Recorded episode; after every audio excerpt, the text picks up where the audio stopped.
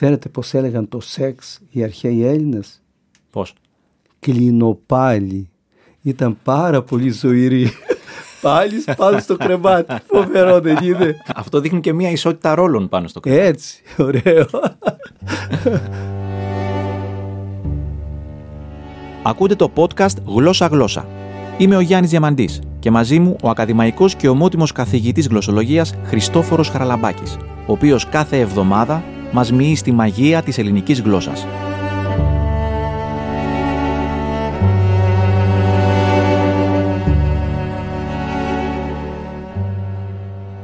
Χαίρετε κύριε καθηγητά. Χαίρετε. Καλησπέρα. Δεν λέμε καλησπέρα συνήθως στα podcast καλημέρα, γιατί δεν ξέρουμε πότε ο ακροατής ακούει αυτό που παράγουμε. Αλλά για να πούμε κατευθείαν στο ψητό, το χαίρετε και το καλησπέρα. Γιατί θα μιλήσουμε σήμερα για αρχαϊσμούς. Ναι. Είναι αρχαϊσμοί; Ε, φυσικά είναι. Οι αρχαίοι είχαν μόνιμο χαιρετισμό το χαίρε στον ενικό και χαίρεται. Είναι η καλύτερη ευχή η οποία ισχύει για όλο το 24ωρο.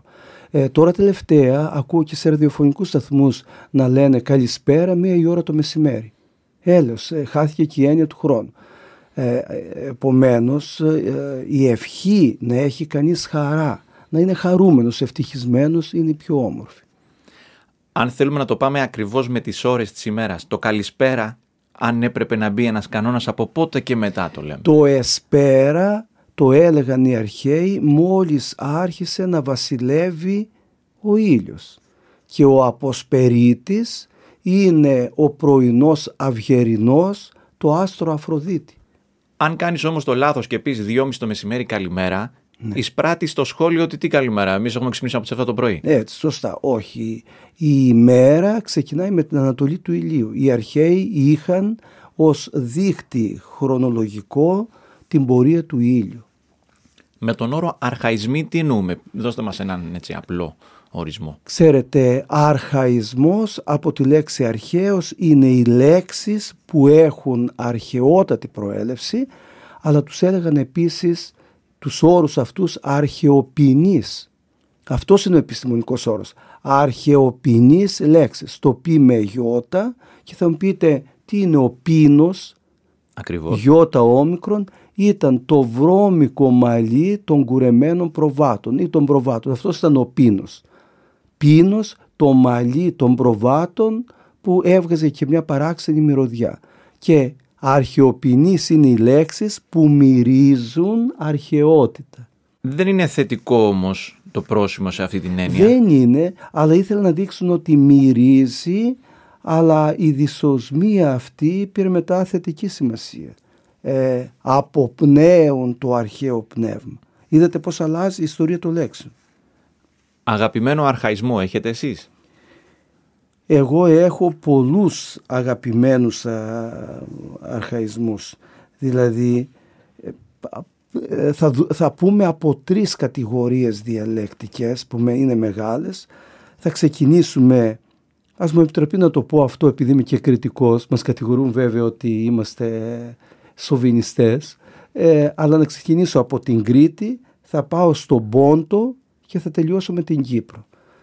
Τρεις μεγάλες διαλεκτικές ομάδες της σημερινής ελληνικής αυτές είναι. Δεν έχουμε άλλες διαλέκτους. Διότι δυστυχώς η καπαδοκική χάθηκε.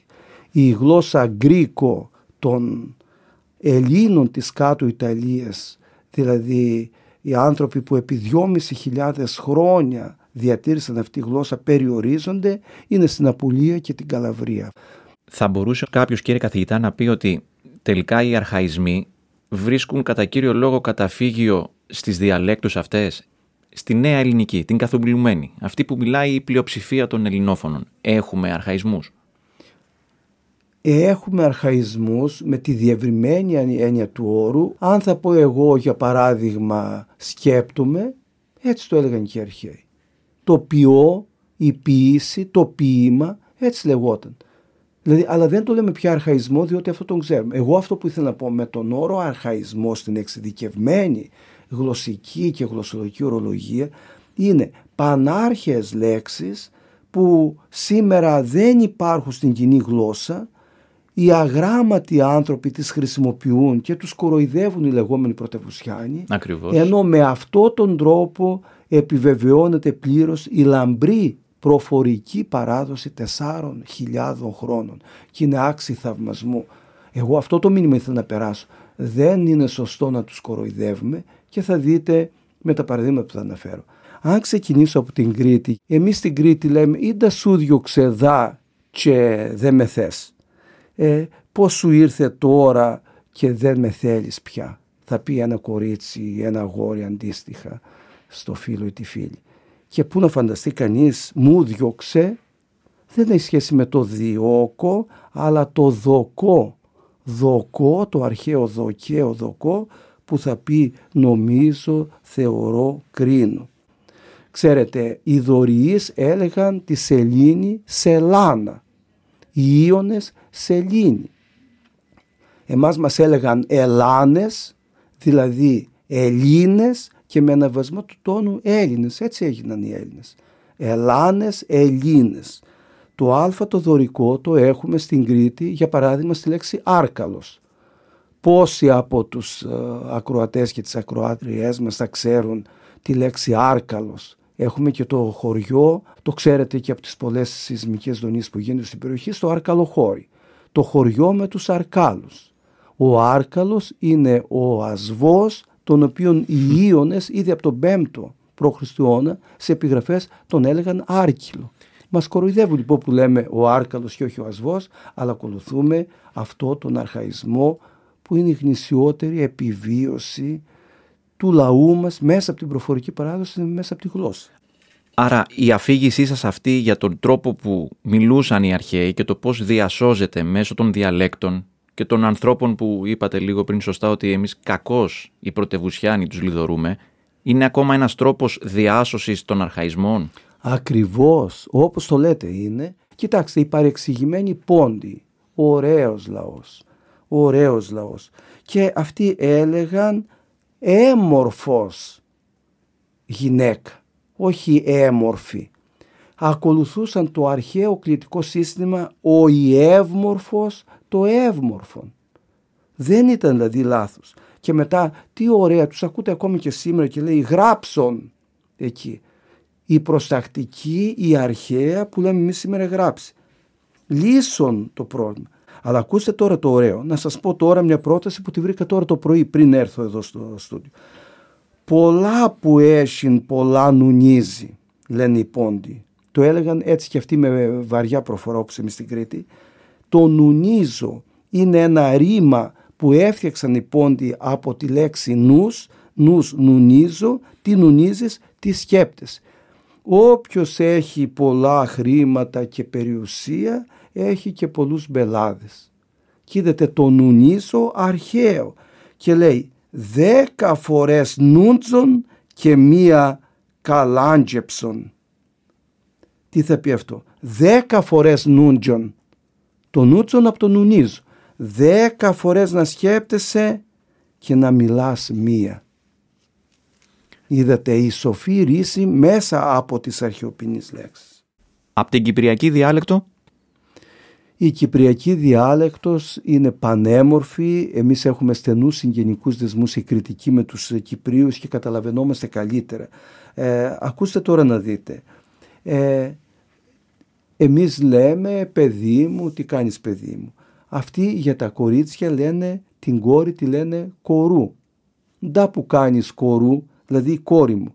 Ντά που λαλείς κορού ε, είναι η πανάρχια λέξη κόρη. Και όταν ε, πας να φας και λες ε, λίγο αλάτι, λένε «Α, άλλας, θέλετε άλλας». Δεν το λένε αλάτι, το άλλας. Η αρχαία λέξη όπως προφερόταν. Τα διπλά σύμφωνα. Οι Κύπροι λένε «άνα». Ακούγονται τα δύο νη. Άλλος, όπως τα πρόφεραν οι αρχαίοι. Και έχουν την κατάληξη, όπως και εμείς στην Κρήτη, ούσι. Λένε γελούσι, τραγουδούσι υπάρχει το ρήμα πεθανίσκο. Πανάρχιο ρήμα και λέει πεθανίσκουση. Αλλά ακούστε τώρα μια ωραία λέξη, το λουβίν. Γιατί με ρώτησα μια φορά αν ήθελα λουβιά. Το λοβίον είναι το αρχαίο λοβίον, δηλαδή το αρχαίο λοβός, που ήταν τόσο ε, αυτό που, του, του αυτιού το κάτω μέρος, αυτό είναι λοβός και η δεύτερη σημασία που πήρε είναι κέλυφος. Λοβό λοιπόν στην Κύπρο και λουβιά λένε όπως τα έχουν τα δικά τους λεξικά άρα από φάσουλο ή χωριατοφάσουλο. Αν τα έχετε δει αυτά τα φασόλια και λουβιά είναι να φας φασολάδα από αυτά τα είδη τα οποία δεν κυκλοφορούν στο εμπόριο εδώ στην Αθήνα γιατί ισοπεδώνονται όλα και έχουμε, υπήρχαν 50 είδη φασολιών, υπήρχαν 35 είδη ντομάτας και τώρα βλέπεις στη λαϊκή αγορά ομοιόμορφες κόκκινες στο ίδιο σχήμα. Δηλαδή χάνονται και οι λέξεις. Αλλά το πιο ωραίο που ήθελα να πω και τελειώνω είναι η ωραία λέξη λίμπουρος και λίμπουρας και λέει κανείς «Ε, τι, τι σημαίνει αυτή η λέξη. Έτσι λένε στην Κύπρο το μυρμήγκι. Εμείς στην Κρήτη το λέμε μελίτακα.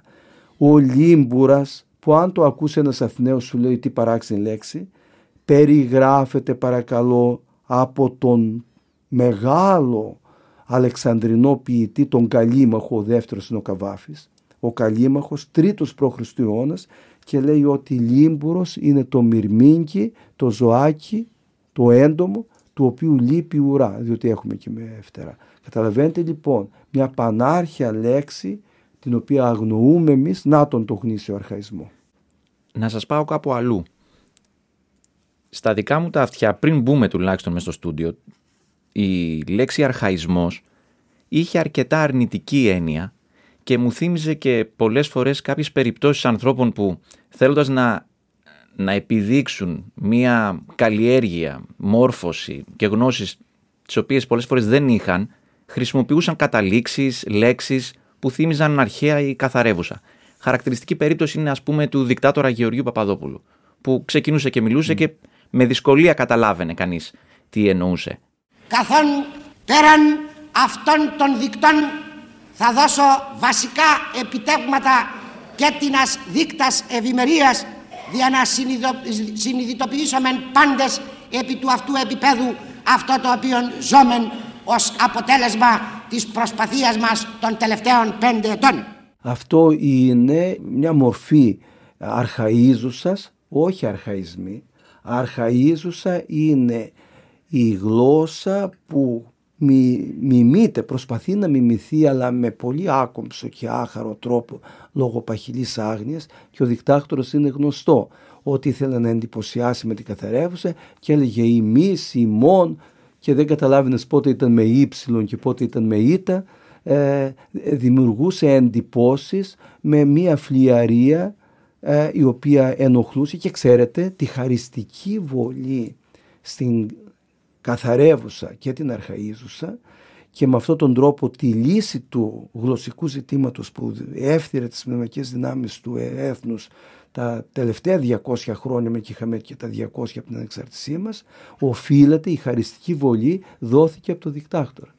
Ταυτίστηκε μια, η γελία γλώσσα του με την καθαρεύουσα και βέβαια μετά μια συντηρητική κυβέρνηση που δεν θα το περίμενε κανείς 20-30 χρόνια νωρίτερα ε, έκανε κάτι πολύ σημαντικό το 1976 καθιέρωσε τη δημοτική ως επίσημη γλώσσα στην εκπαίδευση και τον επόμενο χρόνο στη διοίκηση και έτσι χάρη στις οι ηλικιότητες, συγγνώμη πρέπει να το λέμε ε, με αυτό το χαρακτηρισμό όλων αυτών των χουντικών λύθηκε το πρόβλημα πυροβολώντας τη γλώσσα. Δολοφόνησαν δηλαδή μια μορφή γλώσσας η οποία όμως επιζεί η καθαρεύουσα σε πάρα πολλές εκφράσεις του απαιτητικού λεξιλογίου. Δηλαδή αν θα πει κάποιος, ε, συγγνώμη, το είπε εν τη ρήμη του λόγου. Δεν θα το πει αυτό ένα παιδάκι στο δημοτικό. Αλλά η ρήμη είναι λέξη πολύ ωραία και σημαίνει τι, τι η Αγιά, έτσι λεγόταν στα αρχαία, ο δρόμος. Μετά έγινε λεωφόρος. Εν τη ρήμη του λόγου. Και πώς λέγεται στα γαλλικά η οδός, ρου. Είναι η αρχαία ελληνική λέξη ρήμη. Το πιστεύετε; Αυτό είναι θέμα αυτόνομο για ένα άλλο podcast. Πάμε τώρα να κλείσουμε αυτό το επεισόδιο και να συναντήσουμε τον μικρό Χριστόφορο. Τον είχαμε αφήσει να συναντά να γνωρίζει την ελληνική γλώσσα μέσα από τα «ο» και τα «α» του ονόματός του. Εδώ και λίγες ημέρες, κύριε καθηγητά, κυκλοφόρησε από τον Παύλο Παυλίδη, έναν εξαιρετικό μια νέα διασκευή του εμβληματικού τραγουδιού των Γιάννη Μαρκόπουλου και Μάνου Ελευθερίου «Μαλαματένια λόγια». Είναι εξαιρετική διασκευή και το ξανάκουσα αρκετές φορές και μάλλον επηρεασμένος και από το podcast που κανουμε μου έχουν καρφωθεί οι πρώτοι στίχοι στο μυαλό. Μαλαματένια λόγια στο μαντήλι Τα βρήκα στο Σεριάνι μου προχθές Τα αλφαβητάρι πάνω στο τριφύλι Σου μαθαίνε το αύριο και το χθες Το δικό σας αλφαβητάρι, το πρώτο που έχετε αν δεν κάνω λάθος είναι ίσως και ένα από τα πιο ιστορικά αλφαβητάρια. Είναι τα καλά παιδιά. Με ποιο εσείς ξεκινήσατε να μαθαίνετε γράμματα; Ε, πρώτα απ' όλα συγκινήθηκα που αναφέρατε το μικρό Χριστόφορο διότι ο εγγονός μου 10 ετών άκουσε το podcast και λέει για μένα μιλάει ο κύριος Διαμαντής εγώ είμαι ο μικρός Χριστόφορος και νιώθει υπερήφανος διότι σε μια τόσο ωραία εκπομπή ακούγεται το όνομά του. Ε, και για να μην τον απογοητεύσω δεν του είπα ότι ο μικρός Χριστόφορος ήμουν εγώ προαμνημονεύτο χρόνο Με συγκινήσατε τώρα διπλά γιατί ο Γιάννης Μαρκόπουλος που με τιμά με τη φιλία του είναι ένας άνθρωπος με βαθύτατη καλλιεργική παιδεία και επέφερε επανάσταση στην μουσική με την έννοια ότι εμβολίασε τις συνθέσεις που έκανε με την δημοτική παράδοση. Ο ίδιος γεννήθηκε στο Ηράκλειο αλλά είναι γέρα Πετρίτης όπως και εγώ και παρακολουθώ 60 χρόνια τώρα την πορεία του. Τα μαλαματένια λόγια έχουν την απόλυτη μαγεία γιατί ακριβώς και ως ήχος εδώ, ως στίχη μαγική αλλά και ως μουσική σύνθεση που αφήνει περιθώρια πολλαπλών ερμηνεών. Και το είπατε πάρα πολύ ωραία διότι γλώσσα και μουσική μουσική και γλώσσα είναι αλληλένδετα συνδεδεμένα πράγματα. Βλέπετε τώρα ότι ε, το μαλαματένιος στη λόγια γλώσσα είναι αργυρός. Αλλά όπως έλεγα και αργυρή και αργυρό κατά τον ίδιο τρόπο ελέγχθη μαλαματένια έχω εγώ μία γνωστή μου τη λένε μαλαματένια δηλαδή τη λένε αργυρό και υπάρχουν και οι Άγιοι Ανάργυροι ως ε, ναονίμιο αλλά συγκεκριμένη περιοχή εδώ της Αττικής, οι Άγιοι Ανάργυροι, γιατί λέγονται Ανάργυροι οι δύο αυτοί Άγιοι; Ανάργυρος ποιος είναι; Ήταν οι γιατροί οι οποίοι δεν έπαιρναν χρήματα. Άργυρος ήταν το ασήμι αλλά ανάργυρος είναι αυτός που δεν παίρνει χρήματα από τους ασθενείς του και ένας Άγιος μπορεί να το κάνει αλλά και φιλάνθρωποι σήμερα γιατροί. Ε, που θέλω να καταλήξω. Το μαλαματένια εναλλάσσει το α με το ε και δημιουργεί απίστευτη μουσικότητα. Δηλαδή αν έλεγε αργυρά λόγια δεν θα ήταν ποίηση. Δεν υπάρχει περίπτωση να πούμε δύο λέξεις να φύγουν από το στόμα μου και να μην τις σκανάρετε σαν επεξεργαστής και να τις αναλύσετε. Θέλω και την απάντηση στο ερώτημα σε σχέση με το αναγνωστικό σας, το πρώτο σας αλφαβητάρι. Το δικό μου αναγνωστικό που ήταν από τα πρώτα, ε, εγώ γεννήθηκα το 1948, οπότε καταλαβαίνετε έξι χρόνια αργότερα, τι ήταν αυτό το αναγνωστικό. Αυτό που λέμε όλοι, ε, ε χαζά πράγματα πιθαναγκασμού. Ο Κωστάκης το καθαρό παιδάκι. Ε, δηλαδή μια εξειδενική μορφή που δεν ευριάζει, τρώει το φαΐ του, ακούει τους γονείς του, ε, δηλαδή υποτακτικά. Υποδορίως γινόταν αγωγή με ένα τρόπο που εμείς γελούσαμε. Και είχε όμως καλά στην αρχή όταν έλεγε ε, «Άνα να ένα μήλο» και το έδειχνε, εμείς κοιτάζαμε το μήλο, λέμε «Αχ και να είχαμε να το φάμε», αυτό σκεφτόμαστε εμείς που δεν υπήρχαν στην περιοχή μας ε, μήλα. Και με αυτή την πολύ ωραία εικόνα του μικρού Χριστόφορου να βασανίζεται μαζί με τους συμμαθητές του. Θα ακούσει πάλι, θα τρελαθεί από τη χαρά του. Μαλάματένια λόγια στο μαντίλι Τα βρήκα στο Σεριάνι μου προχθές Τα αλφαβητάρι πάνω στο τριφύλι Σας ευχαριστούμε πολύ. Θα τα ξαναπούμε στην επόμενη συνάντησή μας και θα μιλήσουμε για λατινικά. Σας ευχαριστώ πάρα πολύ.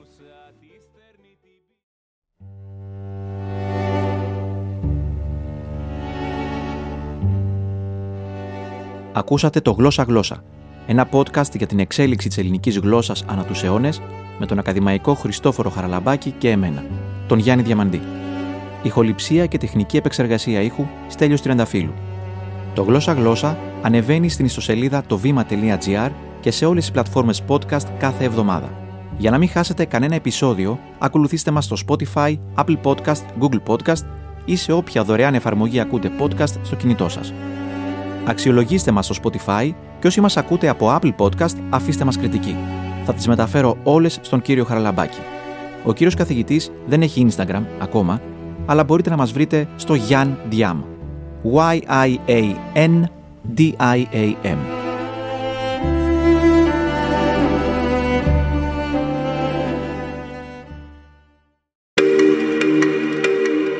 Alter Ego Media. Podcast.